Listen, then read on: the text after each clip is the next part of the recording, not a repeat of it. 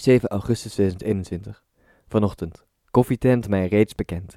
Naast mij een opmerkelijk paar. Een oudere dame en een jonge vrouw. De oudere vrouw doet een poging zichzelf verstaanbaar te maken in het Engels. Het mislukt.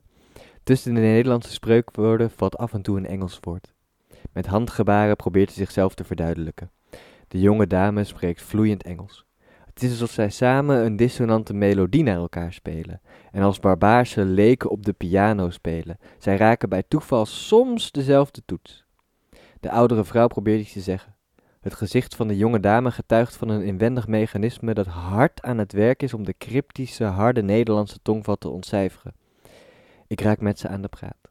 Ik spreek voornamelijk in het Engels omdat de jonge dame mij meer interesseert dan de oudere vrouw. Ze is Oekraïense. Ze heeft een Nederlandse vriend, waarvan de oudere vrouw de moeder is. Ze heeft haar vriend in Canada ontmoet, waar zij beiden studeerden. Nu woont ze in het wonderschone Huissen. Of all places, can you believe it?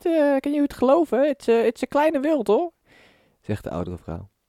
Ik vraag naar het Russisch-Oekraïns conflict. Soms is ze verdrietig.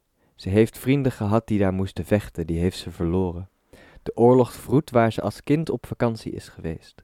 Er is geen verroering in haar stem als ze hierover praat. Ze heeft immers net Italiaanse lingerie gekocht op de Steenstraat in Arnhem. Hoe kan men dan nog huilen achter de coulissen? Haar oudere gesprekspartner zegt dat ze daar maar niet te veel over moet nadenken. Positive mindset always, toch? Het gesprek vervolgt maar loopt op alles en niets uit. Ze moeten gaan. Ze gaan shoppen. De oudere vrouw zegt, er zit echt een gat in mijn hand, echt waar. Hoef nu echt even geen kleding meer te zien hoor, dan wil ik echt alles kopen. Ik denk aan Christus, die spijkers door zijn handen heeft. Een gat. Het martelaarschap is dus schijnbaar uitgevonden zodat er munten door de hand kunnen vallen. I shop, therefore I am. Daarna ga ik naar de film, over Advanou, een Franse zanger. Het is zijn persoonlijke videodagboek. Zangers zijn erg goed in het heel simpel verwoorden van hele complexe, diepgaande onderwerpen. Zo ook Advanou, Advanou, vergeef me de uitspraak. Ik loop naar buiten. Waar ik voorheen keek, zie ik nu. De armgebaren van de mensen, de lege blikken, de verliefde stelletjes, de gehuwden, uitgekeken op elkaar. De stad ademt als tevoren. Zij ademt zoals zij ademen naar mij en na u. De mensen, zij sjouwen. Als pakezels van punt A naar B. Hun lichamen product van de tijdsgeest.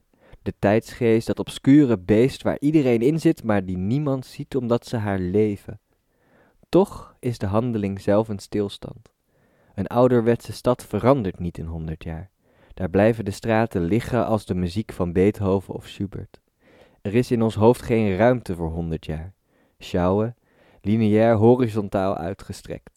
Van land tot land, tijd tot tijd, van continent tot continent, kerktoren tot kerktoren. Ik was erbij. Ik bestond, ik besta en ik zal bestaan terwijl de lichamen zich bij dageraad nogmaals uitstrekken.